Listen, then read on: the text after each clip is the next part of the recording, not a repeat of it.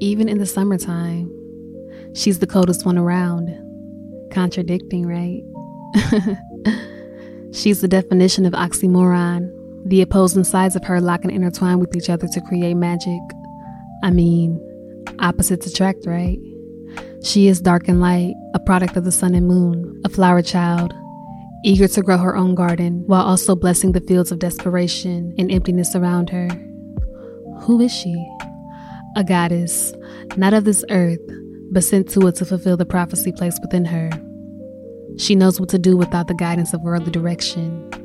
She's the epitome of perfection, though she's not even close. She understands how to use her pain and lessons to create the most beautiful story, finessing wrong turns until she finds the perfect spot for glory.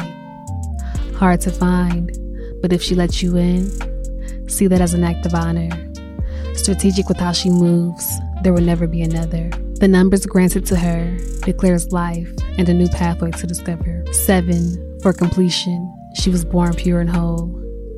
Five, for God's grace, which allowed her to enter physical existence, adapting her soul.